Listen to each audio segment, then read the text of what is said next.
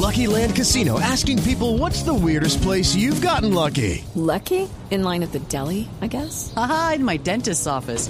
More than once, actually. Do I have to say? Yes, you do. In the car before my kids' PTA meeting. Really? Yes. Excuse me, what's the weirdest place you've gotten lucky? I never win and tell. Well, there you have it. You can get lucky anywhere playing at LuckyLandSlots.com. Play for free right now. Are you feeling lucky? No purchase necessary. Void where prohibited by law. 18 plus. Terms and conditions apply. See website for details.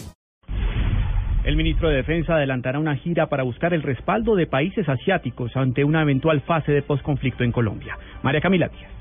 Hola, buenas tardes. En compañía del comandante de la Fuerza Aérea Colombiana, del jefe de ingenieros militares del Ejército y del segundo comandante de la Armada Nacional, el vicealmirante Rodolfo Amaya, el ministro de Defensa Juan Carlos Pinzón viajó a Corea y a Japón en las últimas horas. La visita se desarrollará a lo largo de esta semana, en donde los temas principales radicarán en la presentación de los avances de materia de seguridad en Colombia, en donde el país se consolida como aliado en la región en la lucha contra las amenazas comunes en materia de seguridad, como el terrorismo. También tocarán los temas de preparación para atender y prevenir desastres naturales relacionados con seguridad marítima y crimen organizado. La idea, según fuentes del Ministerio, también es mostrar el proceso de transformación de la fuerza pública en Colombia y compartir experiencias y lecciones aprendidas tanto en América como en Asia. María Camila Díaz, Blue Radio.